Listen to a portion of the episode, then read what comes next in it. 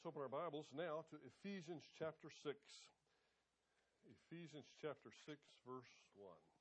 Even though we've come to a chapter break, we should keep in mind that we're in this portion of the epistle to the Ephesians where the believer is being exhorted to live a life that's characterized by wise decisions, by understanding what the will of the Lord is under the enabling ministry of God the Holy Spirit.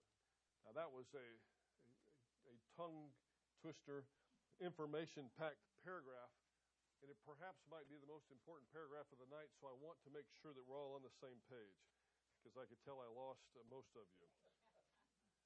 We are in this portion of the epistle. I want you to remember where we are, where the believer is being exhorted to live wisely by understanding what the will of the Lord is under, under the enabling ministry of the Holy Spirit. You see, those three things what the, to live wisely, how do we live wisely? By understanding what the will of the Lord is. How do we understand what the will of the Lord is? By being filled up by means of the Holy Spirit. We've seen that. Now, wise living is not going to happen apart from the filling ministry of the Holy Spirit. Did you hear that? Wise living is not going to happen apart from the filling by means of the Holy Spirit. Among the results, now these are not the only results that are mentioned in, in chapter 5, verses 19 and 20, but among the results of the filling ministry of the Holy Spirit is mutual submission. That is, submission within the particular context that we find ourselves at any given moment.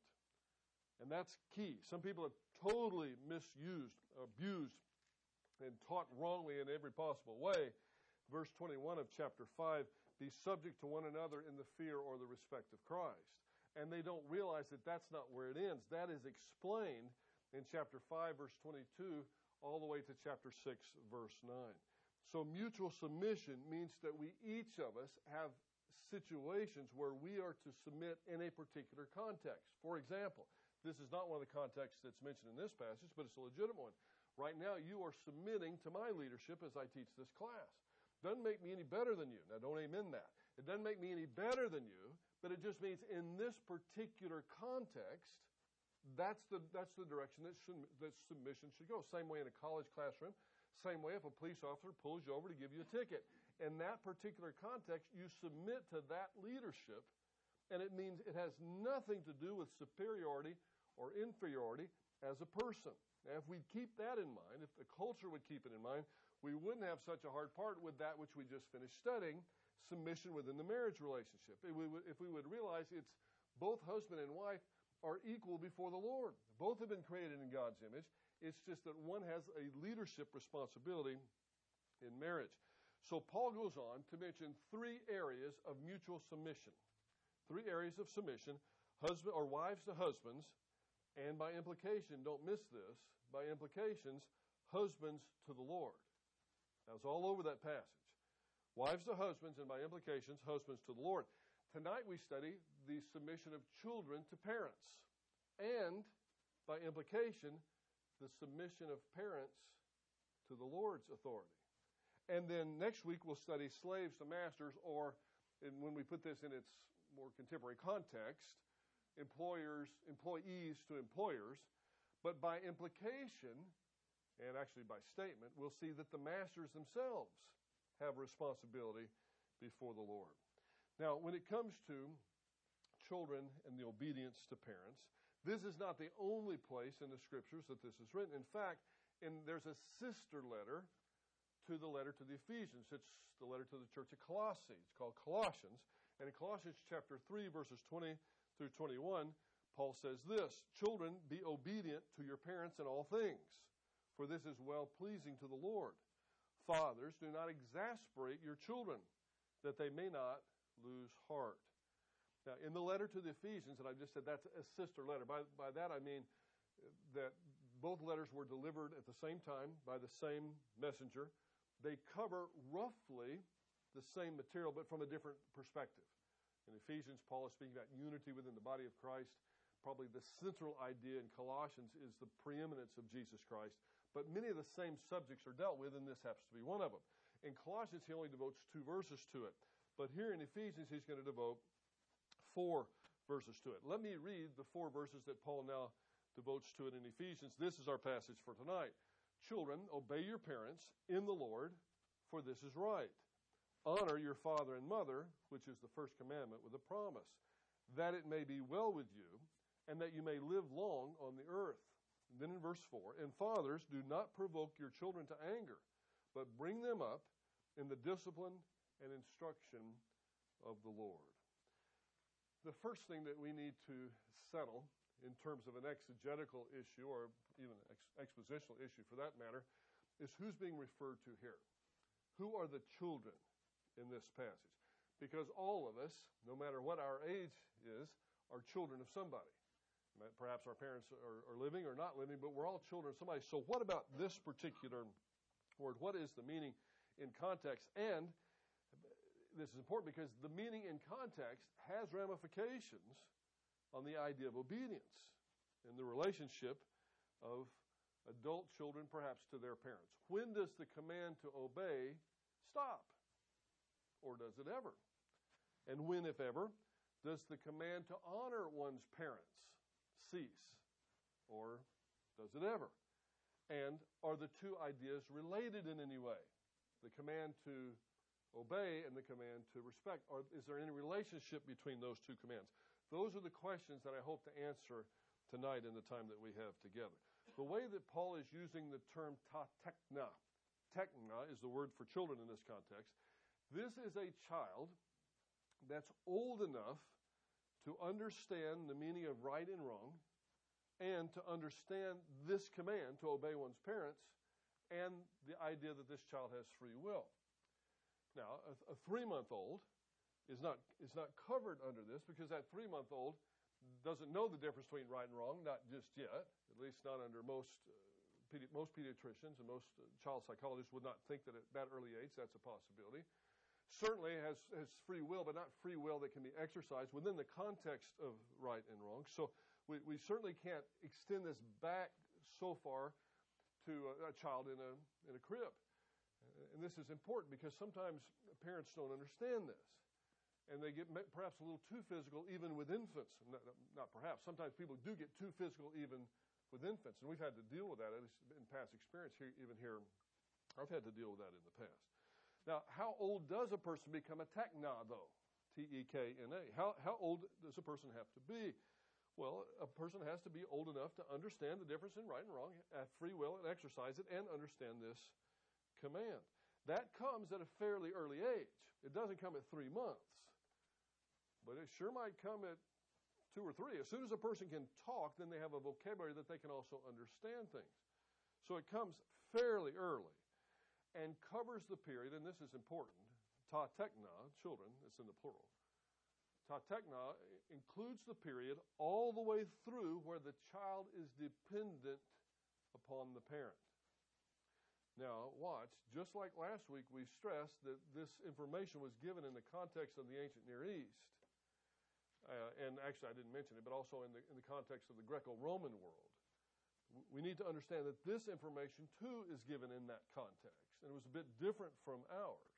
It was given in a patriarchal society where, where the father was the law. The father made law, the father was law, and what the father said was law. Now, that's slightly different than what our particular context in our culture, but we at least need to keep that in mind. I'll, I'll return to that idea in just a moment.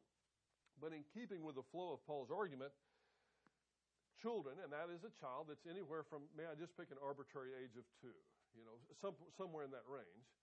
As soon as a person can communicate with you, they should be able to understand this. Two, all the way through to the period of time where, to put it in modern context, perhaps where they're still under your roof or perhaps to when they take a bride or a husband. Certainly, now there's no question about this, certainly by the time a daughter takes a husband, she is out from underneath this particular command. And let me tell you why. This is why, by the way, this is, this is why it's so important that people understand the significance of a very important part of the marriage ceremony, which is oftentimes not stressed enough. When the father walks the bride down the aisle, and stops with the husband to be.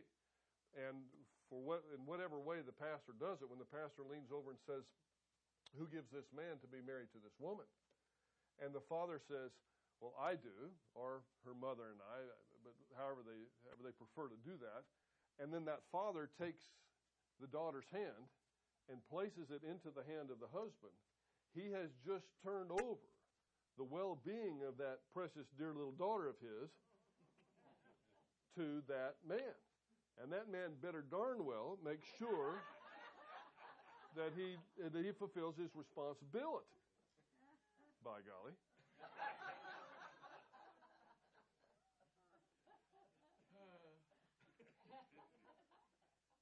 And then you know what happens to the father? Now, in my case, I got up on the platform, but it most what the father goes and sits down.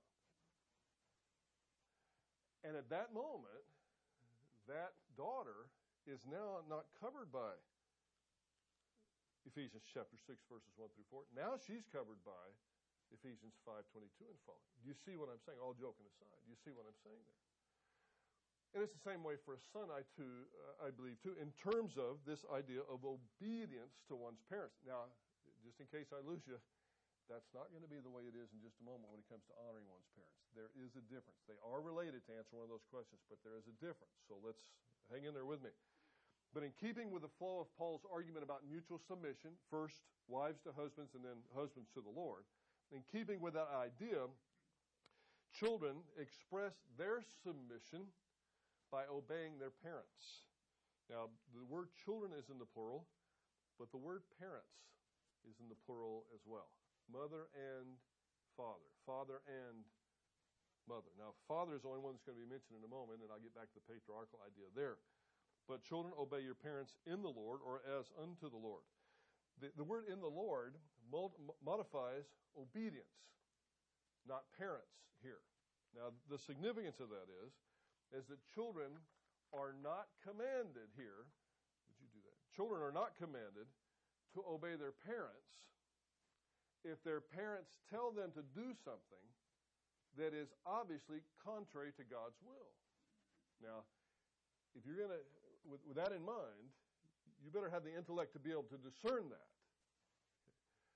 But in a sick culture like part of ours is today, when you see people on television, you read about them in the newspapers, where fathers have ordered their daughters, particularly in this situation, fathers have ordered their daughters to do the vilest things.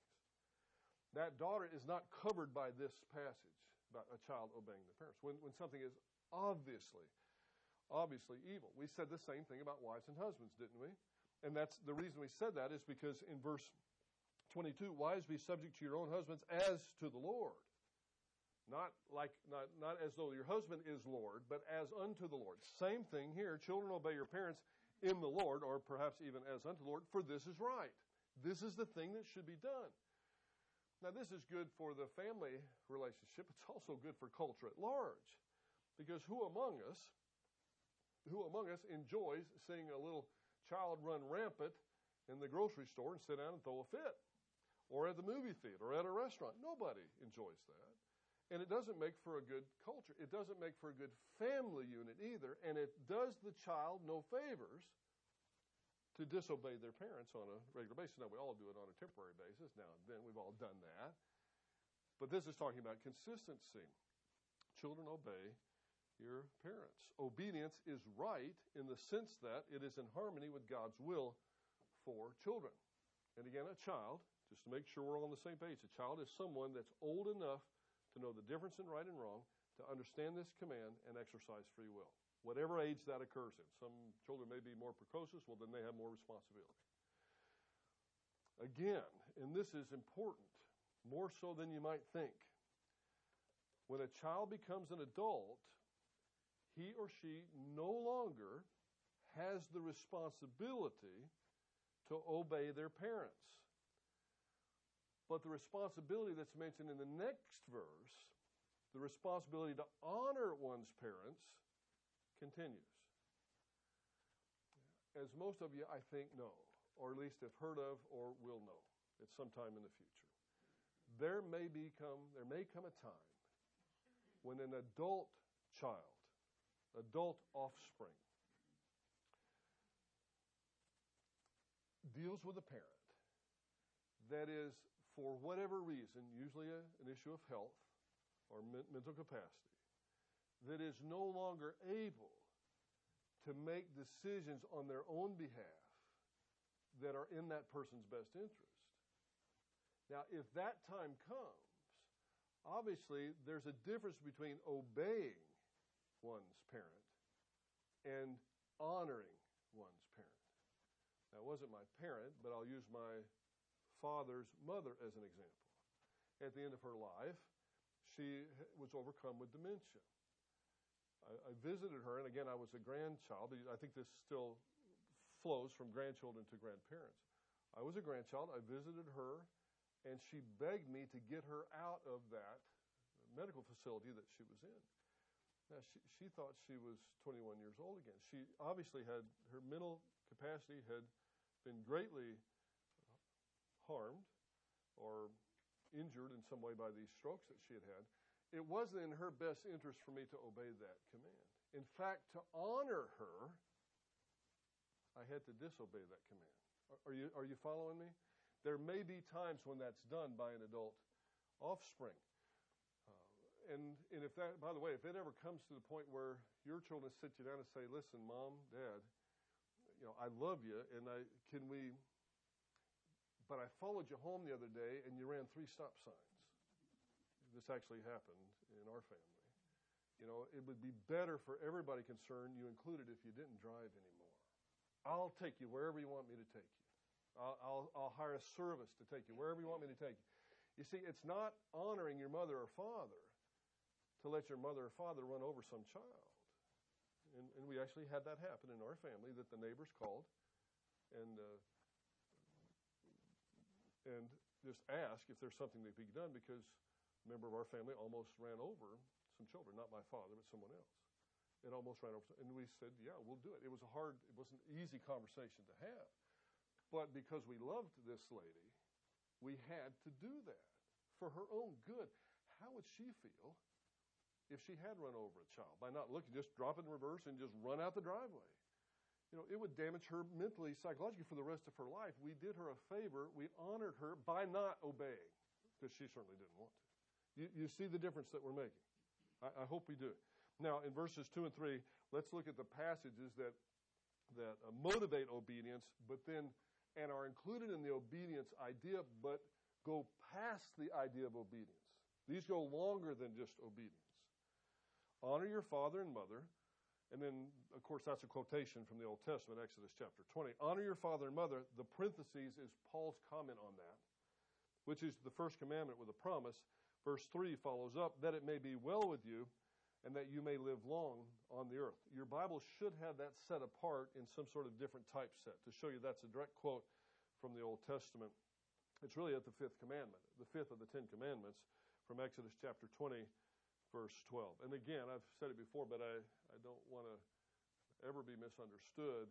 Sometimes dispensationalists are accused, and, and I'm one, are accused of completely disregarding the Old Testament. No, nine of the Ten Commandments are repeated in the New Testament.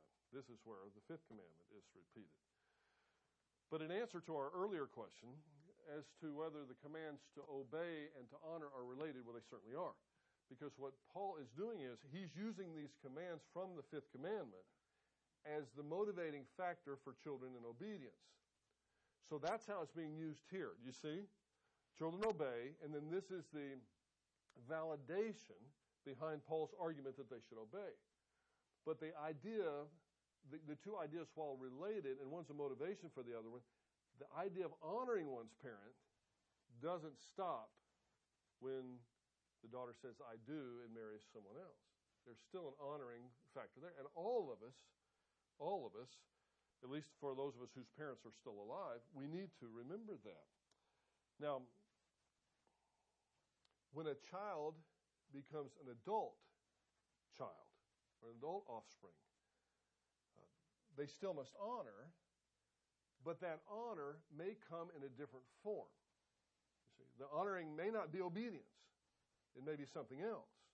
It's always going to be motivated by love, though. Now, in the context of the Old Testament command to honor one's parents, the Old Testament and the Mosaic Law, this was taken extremely seriously. I mean, extremely seriously. In, in fact, if you didn't do it, you were to, for example, if a child struck their parents physically, they were to be put to death. Exodus chapter 21, verses 15 and 17. If the parents were dishonored, that's a pretty broad thing, they were to be cursed by the culture, by the community. That's Exodus, or rather Deuteronomy 27, verse 6. If the child was stubborn and defiant, they were to be killed. they were to be executed. Now, by the way, people who long to be under the Mosaic Law need to read it. I'm telling you. Now, there's nothing wrong with the Mosaic Law, but I, for one, am kind of happy that the rebellious child wasn't killed. Because we're all rebellious, and of course, this was consistent rebellion, and there's, we don't have records of this actually happening in Israel, but this was the law. But, but please, I'm, I'm glad that I'm under the, the law of love rather than the law of Moses. Now, with regard to this statement, which is the first commandment with a promise, this has caused a, a lot of discussion because, as you probably know, the second commandment also carries what looks like to be a promise with it. Um, that's Exodus chapter 20, verses 4 through 6. But the promises that are tied in with the second commandment are not specific to the second commandment. They seem to be cursings that will take place no matter what commandment you broke. So it seems as though this particular promise is called the first promise, the first commandment with a promise by Paul, because it's the first of the commandments that has a specific promise for the specific situation, for this one commandment. That's the way the word protos is used here. The first one that is specific to a specific command. Now, the promise, we, we all get the first one honor your mother and father. Uh, that is um, something that should be drilled into our children when they're young that they have a responsibility to honor their parents even when they're old. Now, I've got to tell you, you can't just tell them. You got to live it. And there are far too many Christian parents, and I'm talking about maybe 20 somethings, 30 somethings, that do not honor their parents in any way, that treat them like dirt, and wonder why their own children later on in life will turn around and treat them like dirt. See, what goes around comes around. And if you're going to tell your children to honor their parents, then you better be honoring your parents in whatever form that takes. And remember, the only way we're going to do this, is, this goes back to Ephesians 5.18 as well. Because the, the Holy Spirit's the one that's going to tell us how to honor a parent in any particular situation as an adult child. When obedience is no longer the answer, how do I honor that parent? I, I, know, I know Christians who have Christian children who are living in abject poverty while their children live in overt wealth. That's not honoring one's parent. And I don't care what kind of little tit the tats have, been, have happened over the course of a lifetime. There's no exception clause here. Well, more on that in a minute because I do have more to say about that. The promise in verse 3 that it may be well with you. You can also translate that that you may be blessed by God. That it may be well with you and that you may live long on the earth. The child who obeys and then respects his parents will bring about well being or blessedness and live an extended life on earth. Now, there are exceptions to this, of course. All of us know of younger Christians who have been, at least in our view, taken, been taken home early. The thing is, in God's eyes, they weren't taken home early. They were taken home at exactly the right moment. But, but we all know that. But that's the exception, not the rule. The general rule is those who honor their parents will, mo- will be most likely also to live disciplined lives. If they're, if they're being obedient as children and if they're honoring their parents as adults, then at least from in that aspect of their Christian experience, we know they're on the right track. They'd be most likely to live disciplined lives and therefore blessed lives. But what about those who refuse this command? And there are many. I personally have been saddened to witness this happen far too frequently, and many times by Christian children who honestly, honestly believe they're walking with the Lord and that they're growing in grace. They honestly believe it, but they don't honor their mother and their father in whatever form that takes. There, there's no verse that says exactly how one honors one's mother and father. That's why the Holy Spirit has to be the guide. But I think you're mature enough in the Lord that you could, you could get the drift without me giving, give, trying to insult you by giving you personal examples. That doesn't have to take place. But sadly, these Christian children that don't even speak to their parents, that don't even speak to their parents, they go years without even calling to find out if a parent's okay. They may have a mother in the hospital that's near death, and you live in the same city and you don't even pick up the phone to find out how your mom is doing, much less go by the hospital. That's not honoring your mother and father. It doesn't matter how many cute videos you post on Facebook, cute Christian videos that you post on Facebook. It doesn't matter how often you attend church. By the way, one out of every 12 people on the planet has a Facebook account. Did you know that? I don't. I won't take a show of hands, but that would probably be four or five of it. One out of every 12 people on the planet. Not in the United States.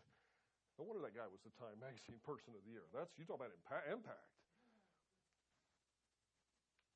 But God takes seriously the command to honor parents, and while the specific punishments are not in play in the present dispensation, the ones I mentioned a moment ago, execution, cursing, those are not in play in the present dispensation. God does take these commands very seriously and the overall tone has not changed. We must honor our parents. I, I really pity those who treat their parents in a completely dishonoring manner and then turn around and expect blessing from the Lord. It's not going to happen. It is not going to happen. That means you're not going to be blessed. You may be blessed, but it's not going to be from the Lord. You know, people can be blessed out from, from other sources but not from the Lord. And again, I don't want to I don't want to let this go without saying this. You can you can preach to your children all day long. You need to obey me. You need to honor me. And I know parents that do this. But then that same parent who's saying that to their child never speaks to their mother, never speaks to their father. And that's no good. That's no good.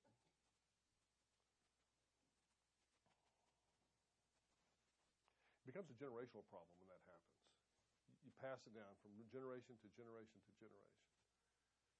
You know, there's nothing in here about even liking your parents. Did you see that? There's nothing in here about liking your parents. Maybe you don't. Maybe you don't think you were treated that well as a child. There's nothing in here that says that that gives you an out, that you don't have to honor your parents.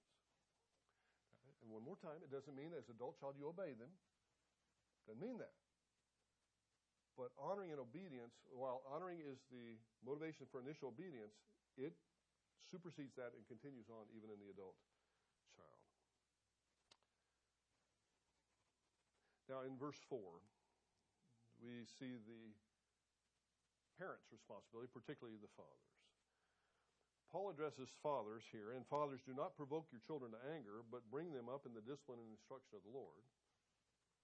Paul addresses fathers because they are God's ordained family heads, on whom the primary responsibility for child rearing rests. Did you hear that? Fathers are the ordained head of the family. We just studied that over here.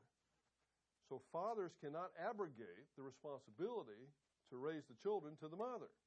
So I'm too busy working. Well, if you're too busy working, then you better you better really be there on the weekends when you're there. When you're there, you better really be there, and you better really care because it's your responsibility, fathers. If you're the head of the household, that carries with it responsibility. Now, it doesn't mean that the mother's not involved. It doesn't mean that there ought not to be consultation, and it doesn't mean there ought not ought to be unity with regard to how to uh, discipline and treat the children. There better be. There better be. A lot of communication. But fathers are mentioned because fathers have the ultimate responsibility. Now, children have been told to obey. Just think back to the marriage issue. Wives were told to submit. Then husbands are told, love your wife like Christ loved the church and gave himself for it. So the higher responsibility actually falls with the husband. Here, children are told to obey. Fathers are told, treat your children well and bring them up in discipline and the instruction of the Lord. Now, there are times when fathers aren't there. In our culture, far too often, children are being raised in a single parent home. These mothers need prayer because they're out there trying to earn a living and work. At the same time, when they're, when they're just dog tired, they come home and they have to instruct a child who hasn't been with them all day. It's a challenging thing for, for single mothers in this culture. In the Greco Roman society, though, there wasn't much of that. There was always a father or perhaps a grandfather around, and in that culture, the father's word was law in that culture. Same way in the Jewish culture. The idea, the reason I say that, the idea of Paul having the gall to say to fathers, don't provoke your children to anger, in its cultural setting would have been revolutionary. It would have been revolutionary for Paul speaking for God to say, Fathers, you have a responsibility too in this whole transaction. Now, they're supposed to obey you, but you're supposed to not unnecessarily provoke them to anger. In other words, you're supposed to treat the child with fairness and with justice. That's how a child learns what fairness is and justice by the father treating them with that. And that means if a child deserves to be disciplined, if you love them, you discipline them. Now, Proverbs or other passages of Scripture that speak about this, that if you withhold the rod from the child, means you don't love them. In fact, you, you may even hate them, according to the text. Christianity is really, or and Paul, speaking for the Holy Spirit, is introducing for the first time really a consideration for the feelings of the children into this equation into the idea of parental responsibility. And this follows the pattern, same way it did with the husband and the wife. Wife, you have to do this, but, but husbands, you have this responsibility. Children, you're supposed to do this, but dads, and mothers too by implication, you have this responsibility. You know, it's still that way in terms of the patriarchal idea. It's still that way in some cultures today. Certain in certain cultures today, the father's word is still law and that makes it more difficult. Now, it's not so much that way in the American culture, and I don't know if that's bad or good. I'm not making a judgment on that. But in certain cultures in different parts of the world, in patriarchal societies, every decision gets run through by the father. You know, you know, whom, you got to get permission to marry someone. You got to get the father's blessing on where you're going to live or what kind of work you're going to do. And sometimes fathers are, are benevolent and do this in a righteous way, and sometimes they don't. It still doesn't abrogate the command on the, ch- on the child's side to honor. But God's going to deal, here's the point God's going to deal with fathers who don't fulfill their responsibility in the equation in the same way he's going to deal with husbands that don't fulfill their responsibility in the equation. So fathers have don't have the free reign to treat their children any way they want to treat them. Because the father needs to remember that's God's child too. That doesn't mean when the father takes the, belt off or the shoe brush or whatever people do. I don't guess you can probably do that anymore. but uh, you know, in, in spanks, that, that's it doesn't mean that you're damaging God's child. In fact, if it's a if it's an appropriate punishment, that's what you're supposed to be doing. But don't exasperate them. In, in fact, that's what the word. Different translations will have different ideas. In in my Bible, it says, "Don't provoke your children to anger." That that word really means exasperate. That's why Colossians, I believe, translates it that way. Uh, most editors do. And this just means you don't make unreasonable demands on the child, no matter how old that child is. But it's, we're particularly talking about that time between the two or three ish and to the time when they're an adult leaving the home. Hopefully, most Christian fathers recognize that after a certain time, this idea of being able to tell your adult son or daughter, everything they're supposed to do, that's that's gone now. And we said a minute ago, especially once they're married. Now, it doesn't mean that as a, an adult child you can't go to your dad or your mom for advice. I certainly hope you would. Hope you respect them enough to say, "Hey, listen, what do you think about this or that?" And uh, certainly, sometimes parents give advice that's solicited, and sometimes it's unsolicited. You know, but I, you know what? As long as it's given in love, you know, as, as adults, as a rather as as parents dealing with adult children, you can kind of get the clues when the advice is no longer really wanted. And you got to back off a little bit if you're wise. And remember, we're talking about wise living in this section. Wise living that's enabled by understanding what the will of the Lord is. And I think we see what we can see what it is now. It's not really ambiguous here. And um, doing it under the enabling ministry of the Holy Spirit. The idea is this to, to summarize the idea from the father's perspective is not to abuse the leadership responsibility in the family. Before God, you have certain responsibilities.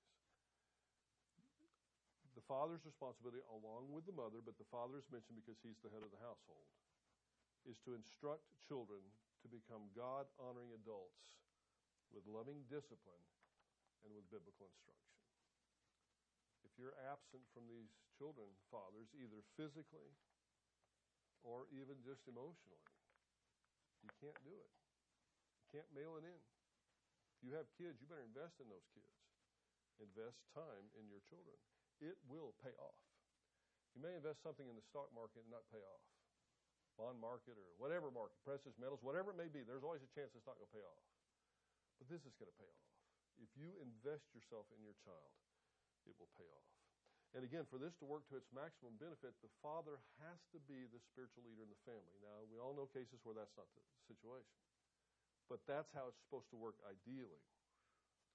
When one is in a leadership role, that individual, whether it's husbands to wives, fathers to children, or masters to slaves, or employers to employees, when one is in a leadership role, that individual needs to remember to always keep the best interests of the one that is being led in mind. Now, for a child, in the best interest, that child may need to be disciplined. It may not be in the best interest for the child to just let them off without any discipline. You know, if a child is, has a habit of running into a busy street and you don't discipline them for that, you don't love that child. Make sense? But you always have to have their best interest in mind if you're a leader, and that, that includes fathers and mothers. Now, again, fathers and mothers, when an individual has been given delegated leadership, abuses that leadership, ultimately that person is going to answer to God. Again, that includes fathers and mothers. One of the worst things a person can do, in my view, as a parent, is to abuse that leadership and abuse that child. You think you're going to get away with that? God does. God tends to, at least in the scriptures, you see, he tends to side with the weak. And he doesn't put up with it. All the way from the Old Testament prophet of Amos, all the way through the New Testament, you abuse the weak. You abuse who? Widows and orphans? Remember that? God comes down hard on you.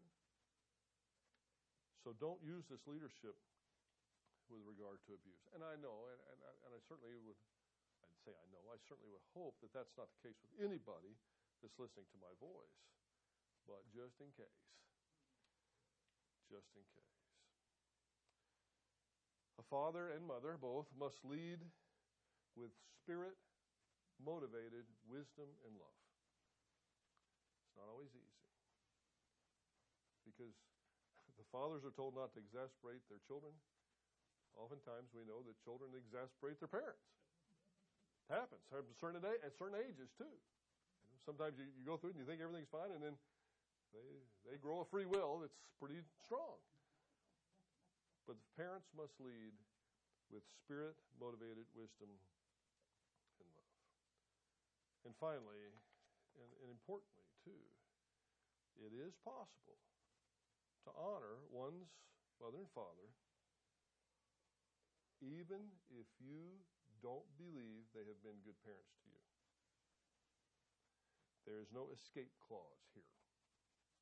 There's no clause that says, as a Christian, I am not going to honor my mother because she didn't make me fried chicken when I asked for fried chicken on my sixth birthday. Not going to do it. Or I'm not going to honor my mother and father because I went to this psychologist and they, and I'm not kidding, they hypnotized me and caused me to remember things that I could never remember without the hypnotism that I was abused as a child. No, there's no, there's, there's no excuse here. You may have to really pray, especially as an adult, if that's the way you really feel. And sometimes it's true. Sometimes parents weren't the best parents. But you still are obligated to obey, rather to honor as adult children. And we're talking about it, the, the, the, as, as minor children, it's easy. But the adult children honoring, you may need to pray for wisdom from the Holy Spirit as to how that works out in real life. How can I best honor my parents in this particular circumstance? How can I best do it? It's possible. No, it's, it's probable that by filling, by means of the filling of the Holy Spirit, this is a very doable thing, even if you don't think it is if you'll pray about it and ask God's wisdom in this situation, how might I best honor my mother? How might I best honor my father? Now, I've used some mundane things like, like finances and or whatever, or phone calls. Obviously, you know, there's much more to honoring one's parents than just that. But at least that's a start. Children are to obey and honor. Fathers, mothers are to lead in wisdom and in love. Heavenly Father, this is not the easiest thing. Certainly not something that we can accomplish under the power of the flesh. So I pray that as, as it has been presented in this portion of your word, that we will rely upon the Holy Spirit and his ministry in our lives to help us to, as adult children, to honor our parents, as parents ourselves, to demonstrate this, and as those who will be listening to this lesson who are still under their parents' wing and in a sense of dependence, that there should be obedience. Help us to do this in a way that honors you, for that's what we want. In Jesus' name.